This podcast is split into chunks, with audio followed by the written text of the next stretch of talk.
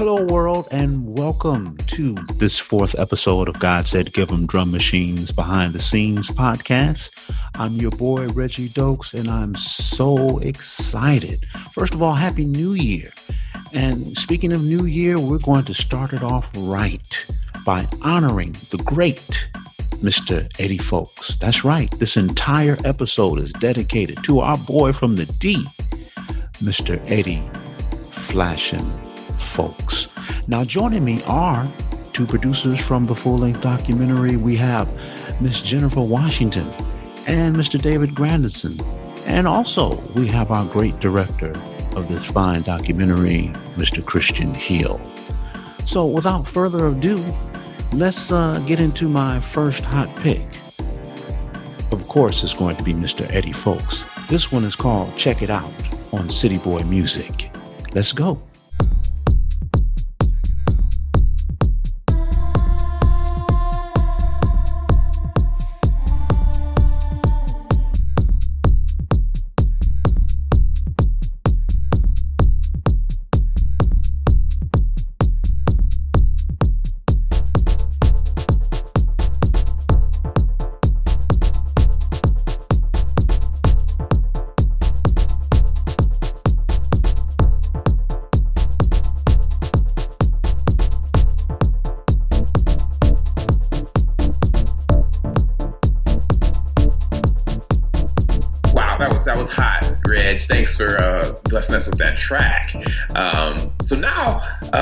I'm Dave Grandison, one of the producers on the project, and I want to let you hear a, a, a, bite from Eddie Fowlkes, you know, one of the originators of, of Detroit techno, you know, art form we know as techno.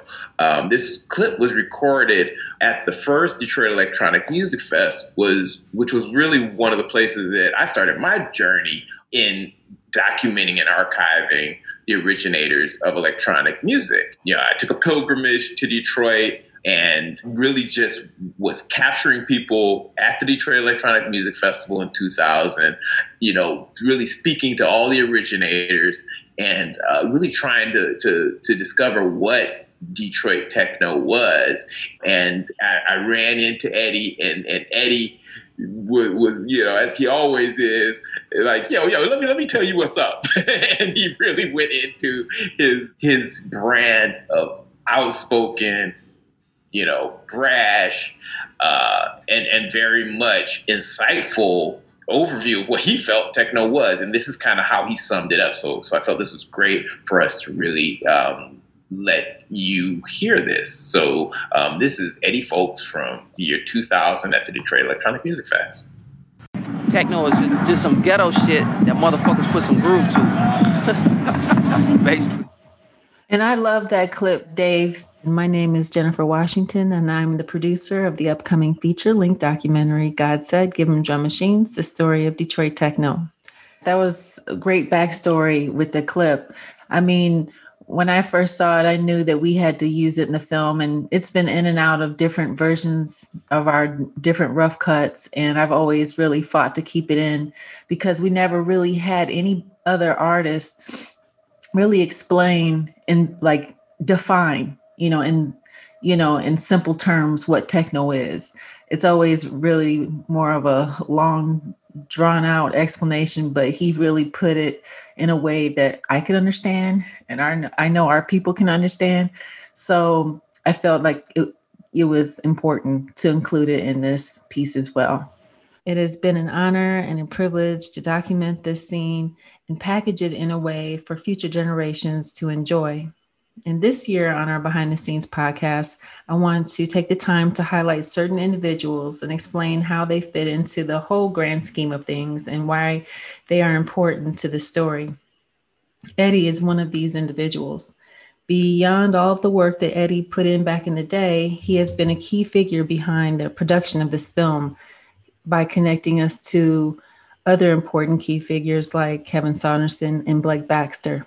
Up next, we're going to listen to director Christian Hill's recent interview with Eddie Fowlkes, the godfather of techno soul.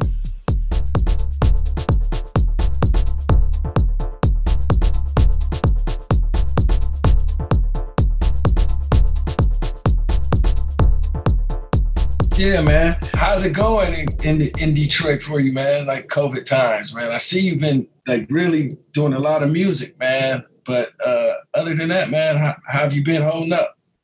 That's all I can do. That's all I can do is, is do that and and do that. And that's all I can do. I mean, you know, I'm you know me, I'm not trying to catch that bullshit. You know, I already got some, you know, some health conditions already mm-hmm. predisposed health conditions. So I'm just basically hibernating. If I go anywhere, man, I'm like, I've been like maybe Kenny Dixon crib, Norm Talley crib. That's about it. And other than that, man, I'm at, I'm at the crib or at Belle Isle Beach all, all summer. Mm-hmm. I was at the beach all summer. So this this episode we recording this interview for is uh, New Year's Day in addition to some uh, us talking about what's going on now, I had just had some feel good throwback moments. And uh, one of them, bro, is uh, I want you to talk about uh, your early years as a DJ, like and, and procure and getting your equipment and stuff like that, your records, because uh, Steve Dunbar tells a story about you. He says that uh, growing up when y'all was at uh, WC3, Yep, yep, yep. Y'all would uh, link up and mix over each other's house on occasion. He said he come up your crib and you had the old equipment. You ain't had like the new stuff that right. you know that they normally had. The direct drive guys had. You right. know, just do talk to me about your. Like I've even talked heard you tell a story about how your this whole thing you built is based off a hundred dollar mixer that you know your your mother, your parents bought, and now you know years later you still doing it. But talk to me about this early equipment, man, and how you kind of got into this, really. You know. Well, it's true what Steve said. Uh, you know, because I was transitioning from college to living that old girl my mom's house and going back to college. You know, the option was you can stay here then you have a job or in college. So I said, fuck it, I'm, I'm going to school. I'm not, I don't got time to be working. So I, you know, I had my mixer, her turntable, and a cassette deck. You know what I'm saying? But at times went on, you know, uh, me, I start I would bang over Art Payne crib because he had all the 12. He had the 12s, he had the mixer. So it's like Art Keith was like my brother. So it's like, yo, man, I'm, I'm about to make this. I want to make a mix on the cassette, you know, this, you know, the Maxell cassette tapes. So I'll just, you know, take my records over there and then, you know, and do that thing. But it was the financial aspect of it. It was like brother was in, in college, you know. I, I wish I had the Steve Dunbar parent doctor money to, to afford good equipment. But it is what it is, you know. And like I said, man, it's like the less you have, the more talented you are. You know, i'm saying that you know you don't need a full. Some people think they need a full studio. Some people they need four CDJs and this and that. Like, man, you know, if you if if God chose you, you you, you don't need all that stuff. You know, to, to do what you got to do.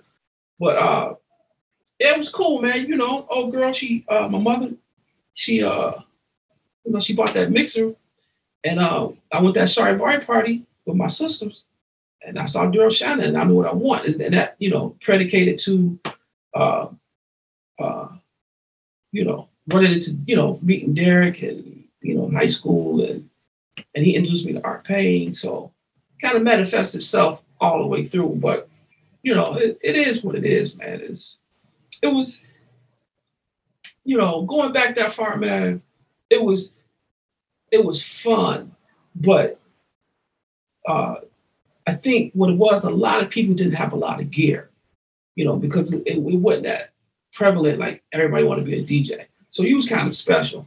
So I would say that gear that I, that old gear that I had, that shit worked because if I can work on this shit, I can work on the, you know, on the straight arm techniques and the curve arm uh, turn techniques when they come in, when they came in, you know, the pitch control.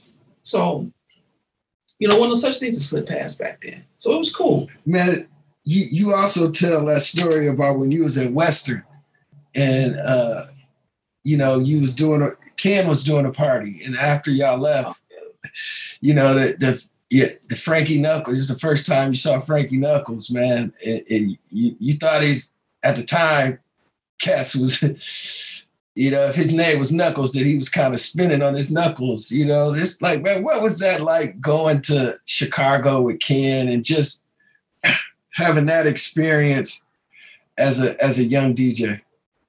Man, it was dope because you know people was like, you know, Magic Juan, Mayday, you know. Then I had flashes, so everybody would, you know, uh, I forgot the proper name of that uh, when you put that Moniker.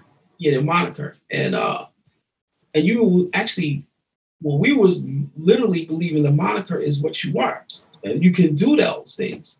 You know, I'm magic. I can watch this magic. You know what I'm saying? So those type of things. So when I went up there to go to school and all that stuff, and then uh, Tony Hunter, remember Tony Hunter? Yeah. I moved in and I said, this ain't the same Tony from Detroit. And I was like, no, and it was. So, like about two months up there, Ken had played a party up there. And then Tony said, Hey, they going to Chicago. I said, Bet, let's roll. You know, they played at the warehouse. and Frankie Knuckles, oh shit, yeah, because you can hear the Hot Mix Five. You can catch the Hot Mix Five from Kalamazoo in certain nights. So I was like, all right, bet, let's run it. So um, me, Tony, Ken, his girl, uh, these two guys, and a guy named Robert Trotman. You, you remember, you know Robert Trotman. So we all went and after Ken playing, it was like 2.30 in the morning, we left. Ken got his loot. Ken had that brown bar, uh, Bronco. He got that Bronco. We all humped in the, uh, uh, in the back and he took off. So it was only like halfway from Chicago, from Kalamazoo. and man, I went to that motherfucking man. And I kept asking Tony, "There's gonna be some girls there. There's gonna be some girls. Yeah, there's gonna be some girls there." I said, "You been here for? I've been here before. I didn't know he he he been there before. Yeah, yeah, it's cool. So you know, young motherfucker, 18. I go down there. You know, you go down and you know, you walk up here and you go down the steps, and then you see these lights, and they were just like, you know, back then, you know, there no club like in Detroit had no lights like that, and I was like, God damn. So Kim was like, "Hey man, just stay against the wall, follow the wall, go to DJ booth." Get a DJ booth, man. I was like, whoa. You know, you see them motherfuckers with them leather shit on, with them black hats. What you call that shit? that motorcycle shit. Man, them motherfuckers had clothes on, the, and then they had clothes in the back, dog. I rushed to that corner. I stayed in that corner all night, dog. But the dope part, I got to see Frankie Knuckles get down for hours. He had two turntables, and uh, he had three turntables, two here, mixer, turntable here, and he had a reel to reel. And his record, I never, to this day, have never seen. Uh, his record box was like a Christmas tree, but each level it turns, so he's spinning around, and that shit was dope. And he had the records this way, not this way, this way.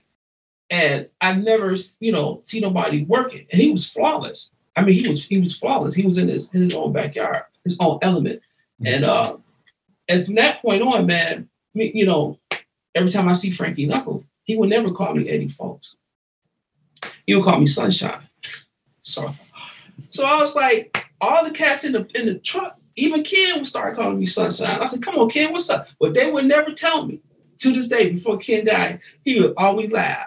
And I was like, you know, Robert Trotman finally told me, like maybe 20 years later. I said, man, why everybody uh, call me Sunshine? But on that trip, it's only two people living, me and me and Rob. Everybody else passed away. He said, man, because when you was in a DJ booth, you were in the corner and your eyes was like this. You know what I'm saying? Because I ain't never seen no shit like that. so they said your eyes was like sunshine. You know, the sunshine trying to like the sun. So they started calling me Sunshine. So literally, I'm telling you, man, Frankie Knuckles has never called me Eddie Fowlkes. He always, hey, what's up, Sunshine? And he just busts out laughing. And this is going on for like shit. You know how old I am. That's like what? It's been a long time. So you know, but you know, it was all in fun and games, man. I never took it personal. I never took it personal. But that was that was that trip right there, man. Uh, to experience, you know, like it wasn't no kids there, man. But the whole thing was to, to experience another DJ doing it at another level. We were still at this level. He was at this level with the sounds, the lights. He had his sound guy. He had his, I forgot about the light guy. And man, that boy was getting down. And it wasn't like people coming in disturbing that motherfucker. He was getting, he was getting, he was getting them in. I mean, he was working it with that, with that train, with the, with the, with the horn of the train. Man, he was killing them. So that was, I would say, that's my Larry Levan. You know, I, mm. I didn't go to see Larry Levan, but Frankie Knuckles was my man. Funny guy too. That's dope. That's dope. That's dope. Guys, I hope you enjoyed that. We're going to take a quick break from our interview with Eddie and get into our second hot pick. So, this second one is called Feeling Fine on City Boy Music, Eddie Fowlkes.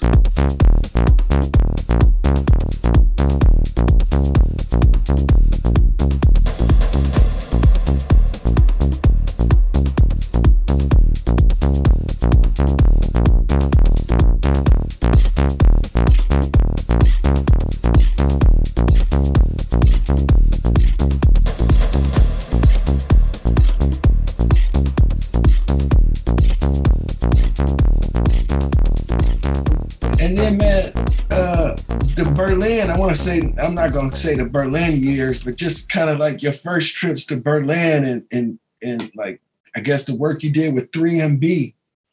Man, what was like just being a cat from Detroit and going over there? Like, what was that like then, man? Because, uh, you know, seeing how Berlin now is the capital and uh, not you know just kind of the home of dance music on a certain level what was it like when they when it wasn't you know? And, and they were searching for sounds or as i understand it if i'm wrong help me understand please. What was it like? I mean, it was um, I was Tresor third release because you are with Jeff Mills and Michael's over there first, then Blake was over there, but at that point, Blake didn't release with them as of yet. I think he was in the process. So, uh, but I think Blake was down with Mike and them doing it, and uh, Mike had put me on to them cats anyway, Mike Banks, and uh, so you know they had put my stuff out, and uh, and Dimitri would literally come to Detroit, and uh, he would stay at my place, and then I would stay at Stella's Place. This before we got married, and uh, so that's how me and Dimitri got cool. And then um, he said, uh, you know, you want to come to Berlin? I said, yeah, why not? You know what I'm saying? I really wasn't trying to do all that. You know, I was just trying to do my thing in Detroit because I love the vibe in Detroit. So when I went over there, it was like it was like when the wall went down. Like, like I say, about maybe literally, bro, like four months after the wall went down. And it was like I'm in the studio with Moritz von Oswald and Thomas Fehlmann. And and uh, believe it or not, Thomas Fehlmann, no, Moritz von Oswald used to follow me and Juan at the New, New Music Seminar in New York. And Juan was like, them cats keep following us. And uh it was, excuse me, it was Tom, it was Mark, I mean it was uh uh Mark uh mark Ernestus? no, well, no, it was Mark Ernestus and and and uh and Moritz that was following us, not knowing that I'm gonna be in the studio with this cat three years later. You feel me? I had met him previously. So when Dimitri told them, because they had the best studio at Berlin at the time, they're making this style of music, would you like to do a project with Eddie? And then that's when uh, the guy from the Orb, Thomas Fehlmann, jumped in. So we all three. And I said, 3MB, hey, fuck it. Like, you know, uh, I mean, I said, like, you know, three motherfuckers in Berlin. That's how we got the 3MB project. So the, the project the same thing with, it rotated with Juan with 3MB and Blake Baxter with 3MB. So that's what 3MB means. But the, the climate was, it, it was deep underground, but it wasn't aggressive underground. It was more like, uh, the the West Germans and the East German coming across, and this is new. You know, it's just new. So them seeing black folks is like this, you know, and they want to touch your hair, touch your skin. That was the part that fucked me up the most. Is that part, you know? And I was like, damn. So, but I had to realize, you know, where you know how many years they only, you know, they couldn't come across the wall, but it was cool. But it, it was it was more like uh, to me, I felt uh, it was it was like new, but it was like it was desolate but new because everything was happening on the east. I didn't even, even I didn't even venture in the west. I stayed in the east because the east was cool. It was more laid back. Smoke. I was smoking a bunch of hash back then, man. I don't smoke that shit no more. But I was, but I was smoking it over there because it was cool, you know.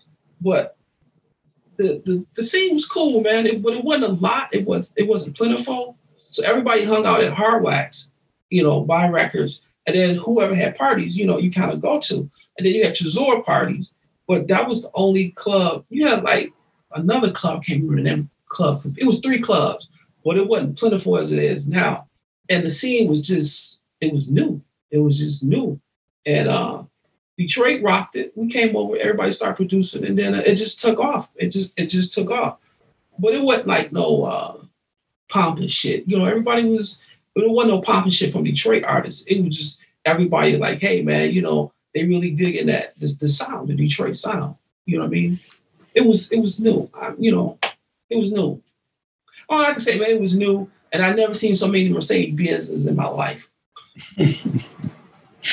bro. And then like and today, you know, even though it's the pandemic, I mean, it seems like uh, in addition to kind of the energy that you've been having doing DJ sets and putting out music, but also some of your boys like Norm, Norm Talley, he he and Delano, they did uh, were doing hot stuff with the mix, you know, live virtual stuff, as well as Omar S now is doing like stuff with Red Bull. Like, man, can you describe like some of the people that really you see are putting in work right now despite the pandemic? Who do I see? Yeah. Yeah, I mean, you know.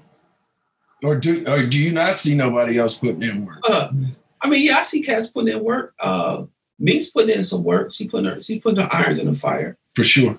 You know, uh I think I, I think overall, you know, even even even the Godfather himself, he called me a couple days ago, asked me a question about some MIDI shit. He put in work. I think, I, I think, at a certain point, man, I think a lot of people were just stunned. They could they was at a standstill. But I think as the more that vaccine kicked in, you know, in the, in the light at the end of the tunnel, I think a lot of cats was like, like, hey man, I might as well, you know, start, you know, preparing myself for the, you know, for the light of the, you know, the end of the tunnel, so the shit can manifest itself back to the normalcy that we were. You know, I mean, only thing what I see is what you see on Facebook. You know, I'll put it this way: a lot of cats on you do that shit on social media, social media, you get kind of worn off. So, so I think some people pulling back and then coming back, you know, doing some some sets. Because I haven't did no lives during a minute because it's like you know sometimes you know it's because the competition is so thick out there. You know what I mean? So it's like you can't really track your numbers. You can, but you can't really see if it's correlating to to sales on the digital or the vinyl side. You know what I mean? Because everything is fucking closed. You know, and you know if people want to stream, they're streaming like, hey.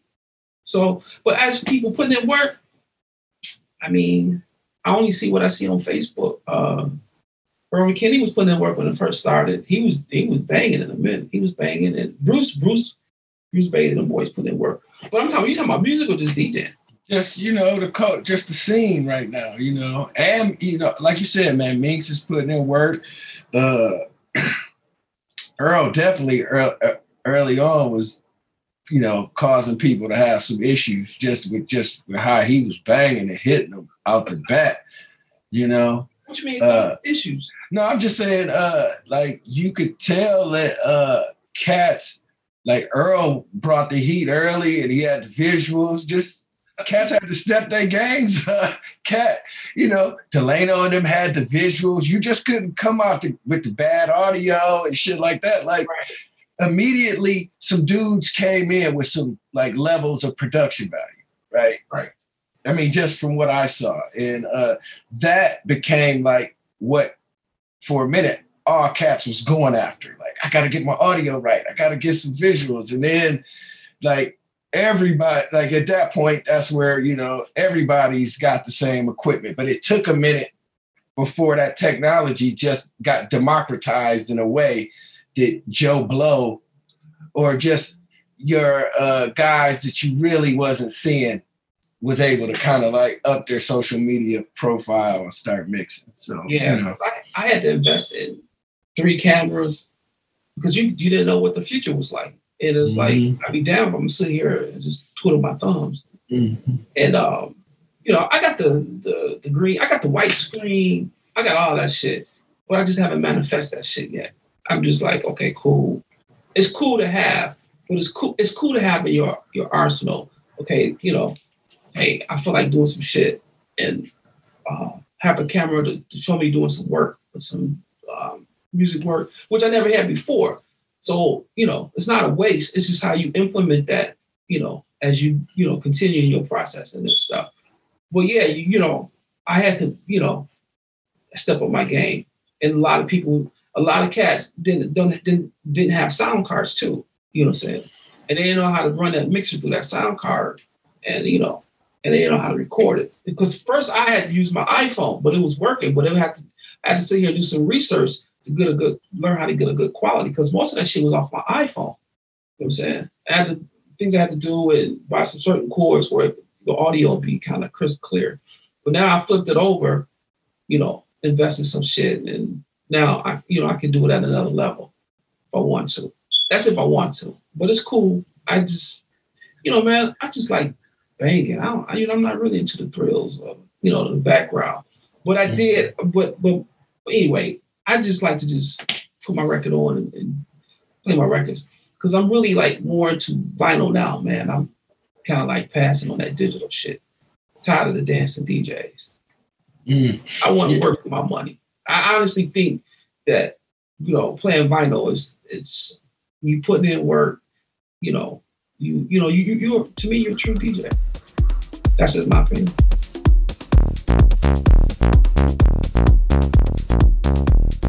Guys, I hope uh, you are enjoying this interview with Mr. Eddie Fowlkes. We're going to take another quick break to hear our third hot pick, which is called X Groove by Mr. Eddie Fowlkes on City Boy Music.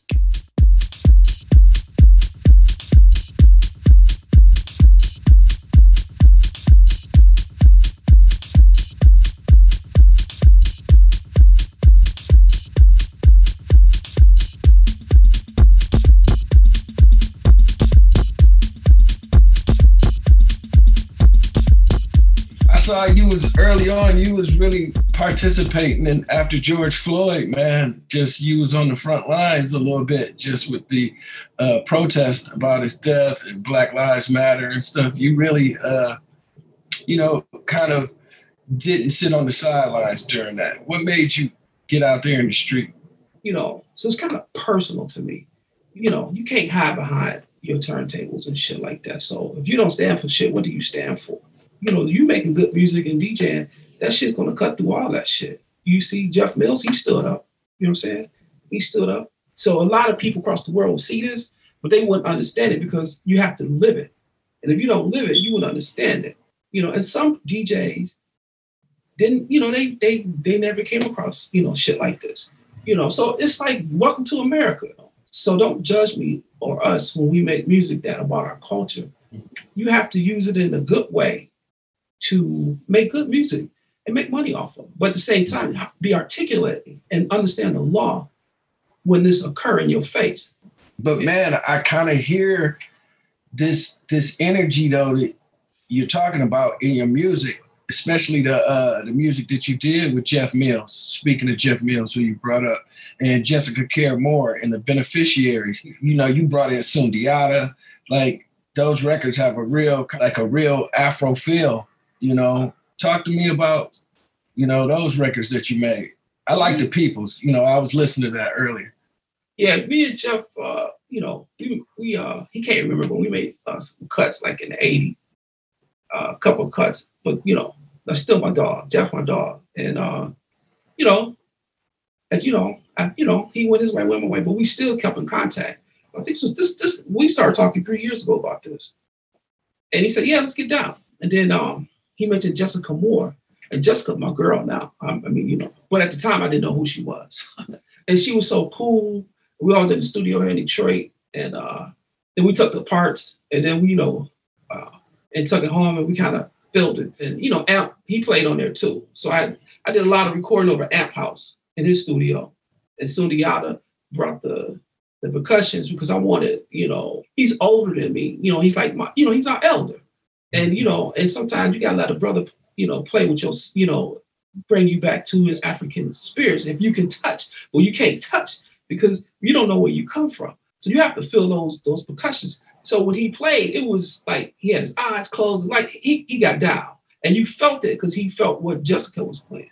So we all kind of morph around each other, you know, to, for that people record. Everybody felt it, man, because it was more like taking you out of the the realm of the of the flow of the dance moves that we've been making for years. It was just something different. No, it had, it had like a little Tony Allen feel. You know what I'm saying? It, it had like a different feel.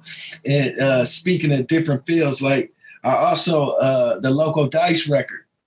You Yeah. know, I really uh, I like that. Uh, I played funk Yeah. on a, a radio show I did in Chicago. Man, man, talk to me about your relationship with local dice and what went into making that project. Because I saw some videos. Man, you guys really seem like to have a good synergy.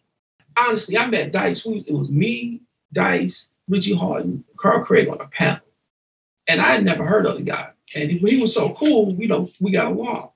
So he said, man, next time you come with you, let's let's get together. And I said, okay, bet. And we did some dates. And then um, I wasn't thinking about making no music. He was like, hey, man, let's get to make some tracks. And I said, okay, cool. So honestly, this been going on for like four years now of us, you know, slowly, he submit, I submit, until we rounded off like, you know, what we want to put out, you know what I'm saying? And then we did final all the music in Dusseldorf, you know, you know, I was there mixing and stuff. He was mixing it, but it took time because he wants to make it a project, you know, not just throw it, uh, throw it out, see if it stick on the wall, you know. But the sad part, we didn't really promote it a lot, lot, lot because of COVID. You know what I'm saying? We couldn't really do a lot of interviews. We did what we could.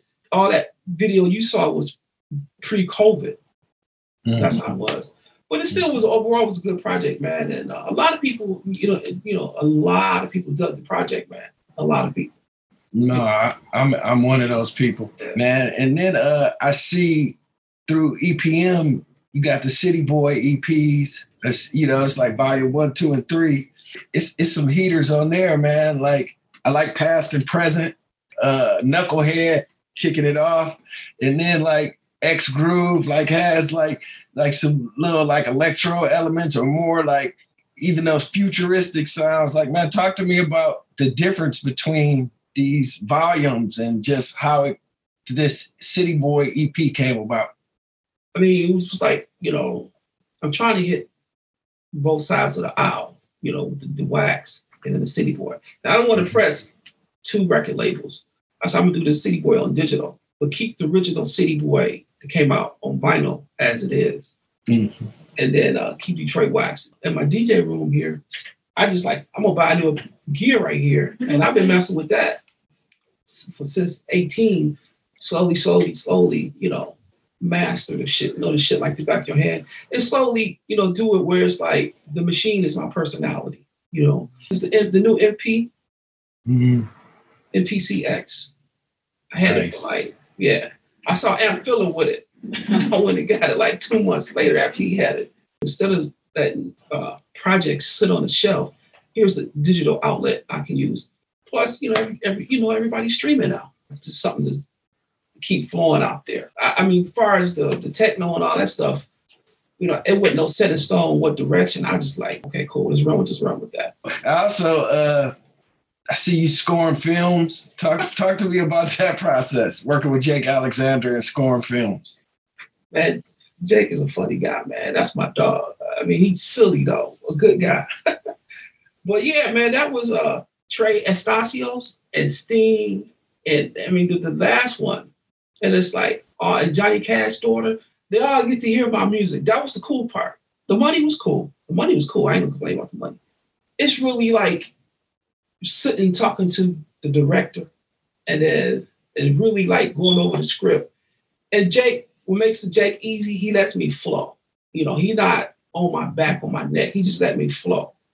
And then I get the film as it coming in, and then I'm I I make my the intro. I work. I don't I don't have a final edit. As the final edit comes, then I adjust, and it works perfectly for me. So it's like it's like being in the studio doing a remix with people, man. You know, make changes. So the patience is the patience, man.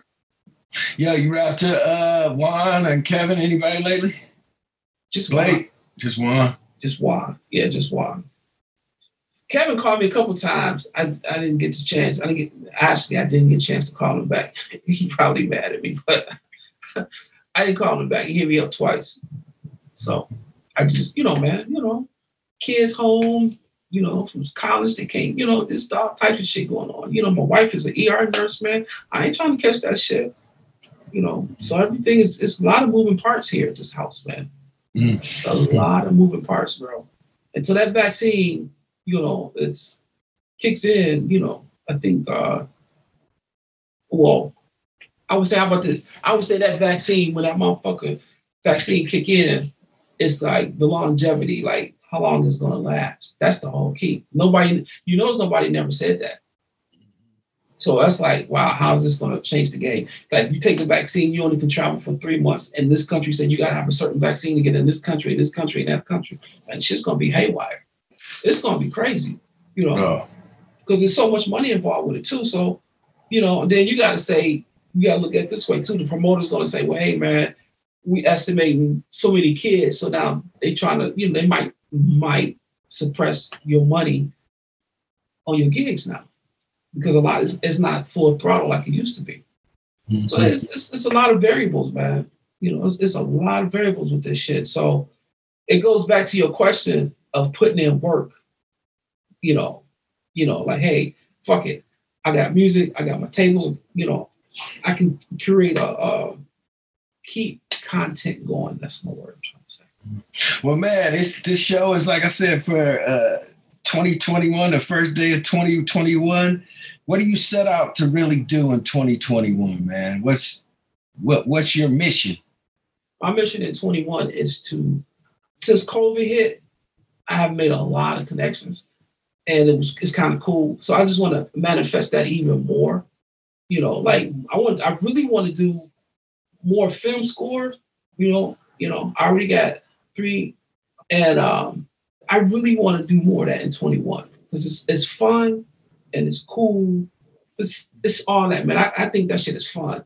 You know, I really do because then I think about like, damn, the film score 12 inches and shit. They not at that level. You know what I'm saying? So it's like, you know, all that shit, man, that the, that Quincy Jones did, man. I understand. Not at this level. Don't get me wrong. I'm I'm small potatoes, but just to understand, I mean, the ins and outs, and then run that to some some deep, minimal, you know, tracks. You know what I'm saying? Just it's just your mind is just constantly working with music and stuff. Can I be the dance music film score king? I hope so. Hey, hey, but I tell you this, with Jake, you know, that that last thing he did in, in uh, It was the New York uh New York Central Park Festival. yeah, that when he turned into a film, man, that opened up a lot of doors for that boy. And I'm, I'm glad for him. Hopefully he keep me, you know, as a sound guy. I mean, the, the, the film score cat, man, you know, on, on some of his projects. It just works. Because a lot of people don't hear that type of music every day. They'll think that when you see some black kids, you're gonna hear some hip hop. But it was the opposite I put in there. Mm-hmm. You feel me?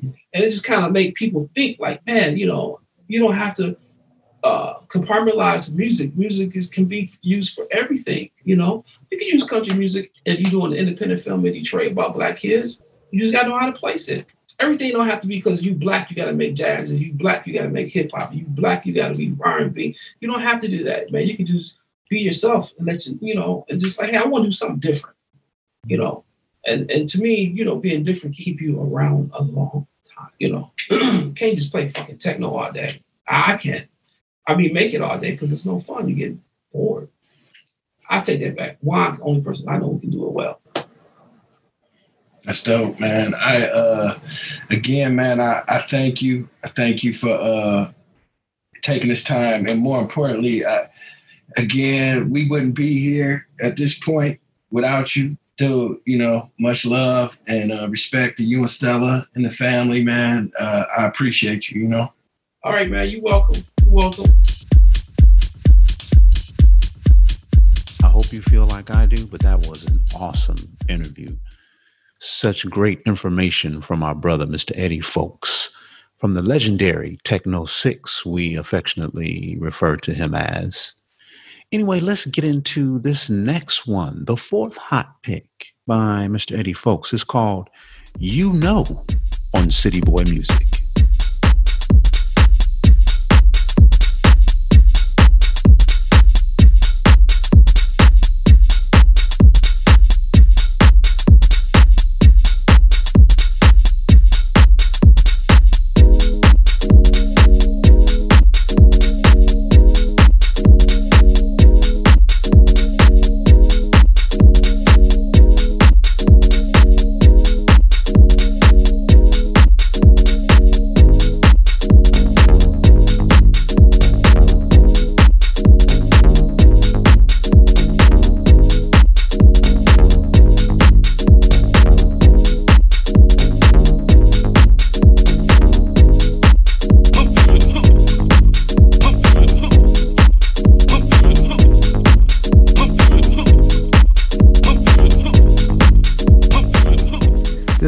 3000. I met Eddie Fowlkes back in like 96, 97. Um, and when I started Motec with my friend Sean Snell, uh, Eddie Fowlkes was actually the first person to give us tracks. Um, not only that, but Eddie was uh, really helpful and just uh, he helped guide us a little bit, you know, when we needed uh, advice on just the label. When we first started making tracks, you know, when we were buying equipment, he was always uh, there to within a within a just a just a phone call he was always uh, giving you know and that's one thing um, I think that everybody would say about Eddie Fowlkes I mean he's been there since day one. He's a legend but also he was always there when you need him. I mean for a phone call for you know I'm looking at this keyboard or uh, studio or advice or gigs DJing whatever uh, he was always there to lend a hand. And uh, yeah Eddie that's my man Yo, this is Antonio Echols from Detroit, mostly known for Reese & Santonio projects back in the day, the first generation of techno family. I started off wanting into DJ, listening to Eddie Fowlkes. Eddie Fowlkes, amongst others, Al Ester, Steve Dunbar, etc., Jeff Mills, but Eddie Fowlkes is the one that got me wanting to DJ and do music. He used to uh, come in parties, U of D parties, and I, I, he walk in, and I hear people whispering his name, Eddie Fowlkes. There go Eddie Fowlkes. He used to make records sound three times better than what it was. He used to triple. He's the first DJ that I heard triple. He used to do this classic uh, with Reach Up, Tony Lee, that always blew my mind. Great DJ, great friend, great producer. Peace. Hey guys, that was Santonio Echols. He too is a part of the legendary Techno 6 here in Detroit. Speaking of legendary, up next, one of the originators of techno, Mr. Kevin Saunderson. This is Kevin Saunderson, and I ran into Eddie encountered Eddie Fowlkes up at Eastern Michigan University, probably 1983, I believe. Um, you know, early part of 1983. Eddie uh, was hanging around some friends of mutual friends of ours, Art Payne Keith Martin. They had 1,200 turntables, uh, so everybody kind of went to their apartment to mess around and practice mixing and listen to music. They just had the top of the line stuff, and we all just kind of met there. So that's how I met Eddie. Uh, I actually ended up living with Eddie for a short period of time. Um, Eddie, he was a hard worker and probably one of the best DJs I had heard at that moment in time, especially during the campus parties. He was like amazing to me. Fearless, played the right tune at the right moment. Um, so I was inspired by Eddie, you know, as a DJ. Um, and this is before, obviously, I started DJing. It was the beginning of me wanting to be a DJ. Uh, I only heard a couple people before then, like Al Lester, uh, John Collins at Cheeks, you know. Um, and I mean, I heard people like in New York, like Larry Levan, but it was totally different style. So Eddie, he was, you know, the guy. I would go to his parties, help carry equipment, do whatever I had to do to be a part of the, the crew as I was learning. And uh, Eddie was amazing in playing two records at one time. He would take start. I remember Honeybee. This record called Honeybee. I don't remember uh, who who made it, but uh, he would always start this record over at the right time and, and start the beginning with two copies, and it was just so, so powerful when he did that. Um, but as I got to know Eddie and live with him, uh, he started making music as we all followed Juan, as Derrick, myself, Blake Baxter, uh, Santonio, Shake, Anthony Shake, all of that. You know, um, he was making music too, and Eddie, uh, you know, when we first started music, we all kind of collaged around each other when we made music because we would share equipment. Like if I had a drum machine and Eddie wanted to use it or uh, somebody wanted to use it, uh, synthesizer, we would just bring it over. And as that person was working on music, we just hanging out, doing nothing, you know, listening to some music in headphones, just hanging out, right? But, uh, Eddie was a, a hard worker in there, working that equipment. Um, he, uh, played on train. He, he did some some some extra drum programming on Triangle Love. I think he did. He he uh, did the snare roll. So uh, that's one of my first records. You know, just you know, you just let somebody jump in if they want to do something. That's just how we did it. Uh, um, and then eventually Eddie had his own record, Goodbye Kiss, which again I think Juan had a a role in it, trying to get it finished. And, you know, we, we know how to put the pieces down to music, but we didn't know how to finish music. We didn't know how to get it to the point where you can get it, uh, so you can get it to vinyl and all that. But Juan was, uh, he, he showed Eddie the path and helped Eddie finish his first record. Uh, and when I heard Goodbye Kiss, I was blown away. I couldn't believe this record. It was the baddest record I heard, you know, in Detroit at the time, you know. Um, and I didn't know what I had to do with it at the time. But Eddie, uh, you know, big record, huge record. Um, that was Eddie's biggest record, in my opinion, and his best record he ever made. Eddie's always been a good brother. That's what I can say about Eddie, what I know about him, and what I've experienced with him over the years we've had a, a, a good relationship really all the time. No battles, no fights. Of course, sometimes we might have disagreed, but uh, mutual respect for each other. Up next, we'll hear from our brother, one of my favorite DJs from the D, Mr. Norm Talley. Well, first of all, Eddie is a character within himself. you know, he's always, you know, he's a comedian. He's got a good sense of humor. A lot of people may not know that, but he has a real good sense of humor. You know, uh, you know, a lot of people may take him seriously, but a lot of times he just be joking, man. You know, and he's funny.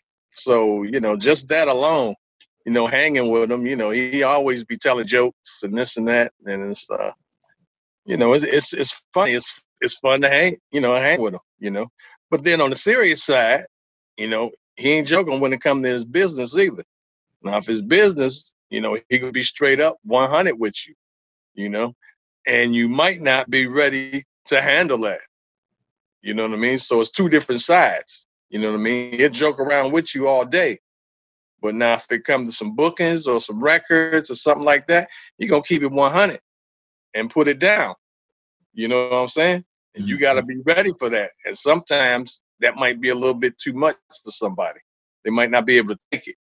You know, somebody, you know, just keep it 100, not sugarcoat nothing. telling you straight up, this is what I want. This is how I want it done. Boom, boom, boom. Make it happen. Goodbye Kiss. It was funky, first of all. You know what I mean? And it crossed over you know, just from like not just house crowds or not just techno crowds. It crossed over to the mainstream. So, you know, I would say that's all around a good record. You know, a lot of people uh, just listen to the record and may not know that it's Eddie Fowlkes. They just like the record. It's a good record. You know, it's good music, period. You know, and it's funky. You know, everybody loves some funky music definitely a Detroit classic, most definitely. I mean, it's a classic worldwide, but it's most definitely a Detroit classic, first and foremost, because this is where it was born. Actually, Fowlkes, you know, taught a lot of people, along with myself, the business of the game, you know, which is important because a lot of people don't know the business of the game. So Eddie has been, you know, one of the ones on the forefront teaching people the business of the game that's that's very important. You know, a lot of people in the business, but they don't know the game. You know, so that was uh, he was kind of instrumental in doing that. You know, earlier for a lot of artists. You know, he taught them, you know, keep your publishing, keep your masters. You know, this your music, you own it. You know, even if you license it, you can get it back and you can resell it. You know, so that's part of the business of where you can survive for the rest of your life, and your kids can collect on your royalties. You know, so that's very important. You know. Yeah, you know that that that was that was good, man. And you know, I'm I'm I'm glad that we are that we're doing this because you know any um, Fowlkes or what uh, what they called him back in the day, Eddie Flashing Fowlkes. Um, he's certainly an unsung hero in the whole scheme of things as it relates to you know techno um you know i know for me personally eddie um you know once you get to to know him as a person he he's a giver and um and and, that's one quality that i've always appreciated um you know about eddie in that he, he he was a giver. He's a he's a he's a sharer. Because I think so many times in this industry, um, you, uh, sometimes there can be just so much hate and division. Um, you know, people fail to realize that there is plenty of opportunity out there. You know, and I, I remember Eddie. Eddie, uh, there was I was trying to get into. Um, get my music in video games. And Eddie was the one that turned me on to this guy out of London. And my music almost got into it was a real popular game called um, um, Big Planet. Uh, you know, I'm sure you all probably not familiar, but it was a really popular video game by Sony. And I got like real close. Music was there and everything, and then they pulled it at the last minute. I was mad as hell.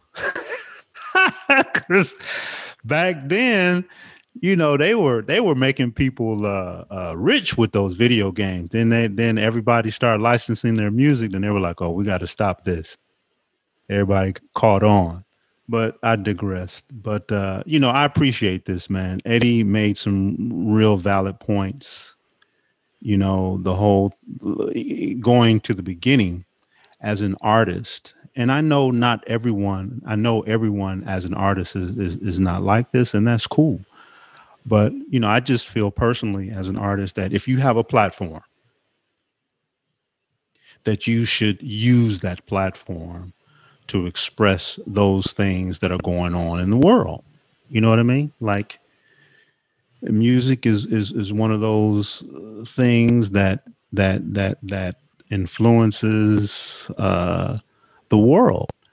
And you know, when you have a platform like a Jeff Mills, like a Eddie Fowlkes, like a Juan Atkins, you know, especially in, in dance music, and using that platform to speak about social injustices across the board, you know, I I, I feel Eddie on that you know? Um, art imitates life you know? And uh, so i can appreciate and respect that point um, you know that he brought up. He got to talking about that equipment man. It brought back memories bro uh, you know it was like shit i was one of those cats too that didn't have the 1200 you know my shit was Technics slb 200s with the and the pitch was a dial, okay? And I had to use nickels that I would put on the needle arm to keep the motherfuckers from skipping, you know, when we were playing those vinyl records. You know what I mean? And then that goddamn realistic radio. My cousin worked at Radio Shack. Y'all remember that store back in the day? my cousin worked at Radio Shack, dog, and that was my first mixer. It was a it was called it was a realistic. It was called realistic, realistic mixer, and they had faders on them. I think it only had like maybe four goddamn channels, and the cue button was like a fucking switch that you would like click back over back and forth and shit with your fingers, you know. Man, those, those, those were the days, bro. Those were the days. But he said it, man. You know, shit, you got creative. You know what I mean? And like, you know, during the 80s, uh, those of us coming up as DJs, man, you know, you had to cut your teeth, bro. You know what I'm saying? Like when you DJ those parties, dude, your shit had to be right. You know what I mean? I remember cats like damn near like putting their head in the speakers to make sure your blends was tight. You know what I'm saying? Like you spent hours making sure that your transition from record to record was good because you knew when you went to that hall in front of hundreds of kids, black kids that loved fucking progressive music, your shit better be right, bro. That's all I'm saying. You feel me? Yeah, that's what's up. That's what's up. feel you on that one. That was a good one. oh shit. Yeah. Yes. yeah, no doubt. We had we all had that realistic uh mixer. Hell we yeah. all had the home turntable set up with some tin foil on there as a slip pad and a Right. nickel or a penny. You you you had to make your slip dog. You had to make your slip pass. We you know You we, we- you, you remember how some of the vinyl records came in like clear, like the clear sheets. Yep. That was the fucking slip pad, dog. You Wax know what I'm saying? Come on now, talk to I, me. Yeah. You know, I, I remember we would we do that, and then Kai Alce would come up and he, Right. he, he'd be spinning, and he advanced past me, Scott Chanel, all Right. of us, and when I tested, I stopped. I was like, I ain't even messing with it. That kid's too good, you know. So we were all there. No, that slip pad was that plastic and an album cover. You know, like you would cut it, put your little hole in it so it'll fit on the turntable and shit. Put make sure the plastic is up under so that record could slide back and forth easily. that's right. Bruh, come on now. Uh, That's what's up. I'm about to start tearing up in this motherfucker. Talking about that. Nostalgia, baby. That's what Nostalgia. Yeah. key. But Yeah. you know, it, it, you know, it's advanced so much. You know, Right, I, I was, right. I was really, um, I mean, you know, if if we can move into gear, that was what caught my attention when he started talking about, um, you know, working with AMP. You know, because that's a solid connection between you know, the just seeing how AMP has transitioned from teaching Jay Dilla the MPC, and then we got Eddie Fowlkes building with him now, and Eddie going out and buying the latest MPC-X after working with AMP again. Right. See how that And shit come full that- circle? That mentoring, that Right. full circle. Right. AMP taught Jay Dilla one of the biggest hip hop Right. beat makers in the world, and Right. then he touches Eddie Fowlkes, and Eddie. Fowlkes flips his rig to the. MPC because that's the legacy that we pass on Right. a- as artists in Detroit. And you know, I, I I think as Detroit artists, we get so caught up in our own shit that we forget how important collaboration is. You know what I mean? Like Yeah, there there you know there are a lot of talented Detroit artists and we need to start collaborating more especially in these days and times you know what i mean key. Absolutely. and um, you know and uh, you know we have some brilliant producers man that come out of detroit man and yeah. you know cats need to start you know collaborating more you know putting out compilations and eps and, Let's, right let's make that our first resolution. Y- hey. Collaborate more. We need Right, to right. collaborate more. Work with Right, each other, you even know. if it's across Zoom, even if Right. it's across the world. Right. Collaborate. you know it's enough opportunity out here for everyone man. You know put your fucking ego in your back pocket and let's fucking collaborate man. Make some hot shit you know? That's what's up. You know, I agree with you 100. percent You know, but yeah that, that that was great christian. That was that was great man. That was great. You Thank know you, eddie Cosby. eddie definitely can put a perspective you you know give a different perspective on on the scene you know what i mean because he was there you know he lived it you know yeah, yeah, you know i was i'm so um happy that he and jeff mills collaborated on a project together yeah. You know, Yeah, he, he he when he talked about being different, um, you know, being different and and and challenging challenging yourself as an artist, man. You know, expanding your horizons, going into different territories of creation. You know, that's that's that's what it's all about, man. You know, I, I know that's what it's all about for me. Um, you know, not just staying in one lane, but for him to collaborate with Jeff, man, that that was that was awesome. That says a lot about Jeff. You know, reaching back, um, and it also says a lot about Eddie um, pushing himself. You know, as an artist. You know, you know, I've always felt that Jeff was that revolutionary artist. Um, you know, for me, he was like that first um, techno artist that you know ventured into scoring. You know, which I thought was amazing. Then, you know, taking it to that whole level of of a full fledged orchestra playing techno music. I mean, you know, that's just incredible, man. Jeff Mills touched a lot of people, influenced a lot of people you know, whether you were a DJ or not. You know what I mean? Uh, if you heard Jeff Mills, the wizard, on the radio, you know, you were touched by that. Uh, You know, speaking of radio, when when Eddie talked about his trip to Chicago, I remember I was like 10th grade, man, and my parents took me to Chicago. You know, by that time I was DJing, and I was like, Mom, turn the radio on. WBMX. Man, I heard that shit and heard that house music playing, man. That shit blew me away. I was like, damn, they playing house music on commercial radio. Man, that's crazy. You know? WBMX, man. Yes. Chicago. But yeah, man, salute to Eddie, man. Salute to Eddie Fowlkes. Eddie flashing Fowlkes. Yeah, and you know, I was really um excited when I heard that Beneficiaries album came out, you know, with uh, you know, with Jeff, Jessica Care Moore and Eddie. Like that's a that's a beast of a pair. You know, Jessica lyrics alone, Right. you know, she's gonna give you, you know, what she gives you. And I didn't know Sundiata AD was on there. You know, Sundiata, you know, we got I didn't know that either. Sundiata. Yeah. Yeah, that's another brother, uh, another unsung hero uh, from the scene. You know, that has a wealth of drumming knowledge. with house. Mhm, That's the, mhm. the realness. That's Yeah. where it happened. That's what you know. House Yeah. was about having a every once in a while. There's a live drummer there and bringing Right. it back to the motherland, bringing it back Mhm. to you know ancestral rhythms. And so he right. connected on that, and I was glad to hear him say that because every once in a while you got to get away from the from the um, you know from the electronic drums and get, get Right. to the real drums. You know.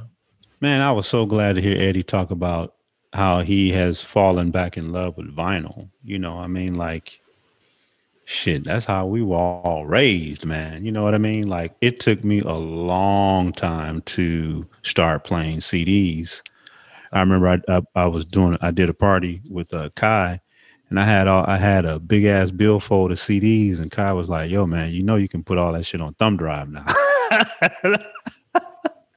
And I was just like, yo, dude, I can't, I can't do it because for me, flipping through that billfold, and I know this may sound crazy, but flipping through that billfold of CDs, dog, was like flipping through them fucking records in a milk crate. You see what I'm saying? I'm searching. It's the process. You feel me? Right. It's muscle memory, right? It's triggering Right. memories. It's, it's the bringing it back. process, bruh. And I know uh, there are arguments on both sides. You know, times have changed. You know what I mean? And I love some vinyl all day. I really do. You, you know, we we we we are all very fortunate, man, and blessed to to be a part of this situation because this is this is history in the making, man, and, and we cannot. I know, you know, we can't take this shit lightly, man. This is the kind of shit that that you know my kids' kids' kids will see and learn from. You know what I mean? So, you know, I, I just think that you know we're, we're on that right path of just making sure that you know our story is handled properly, and and that we um, tell it with truth um, and love and respect. You know what I mean?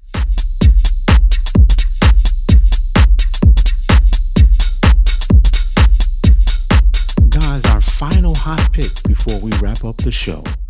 Still with Mr. Eddie Fowlkes. This track is called Something Special E on Four to the Floor Records.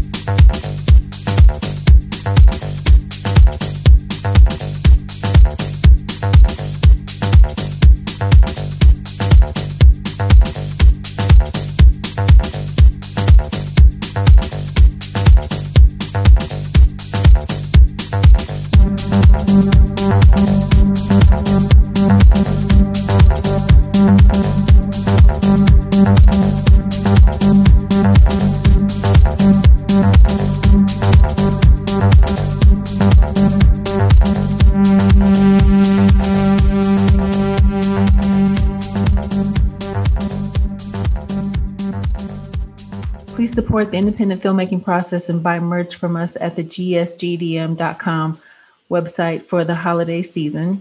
All of our old merch is 20% off.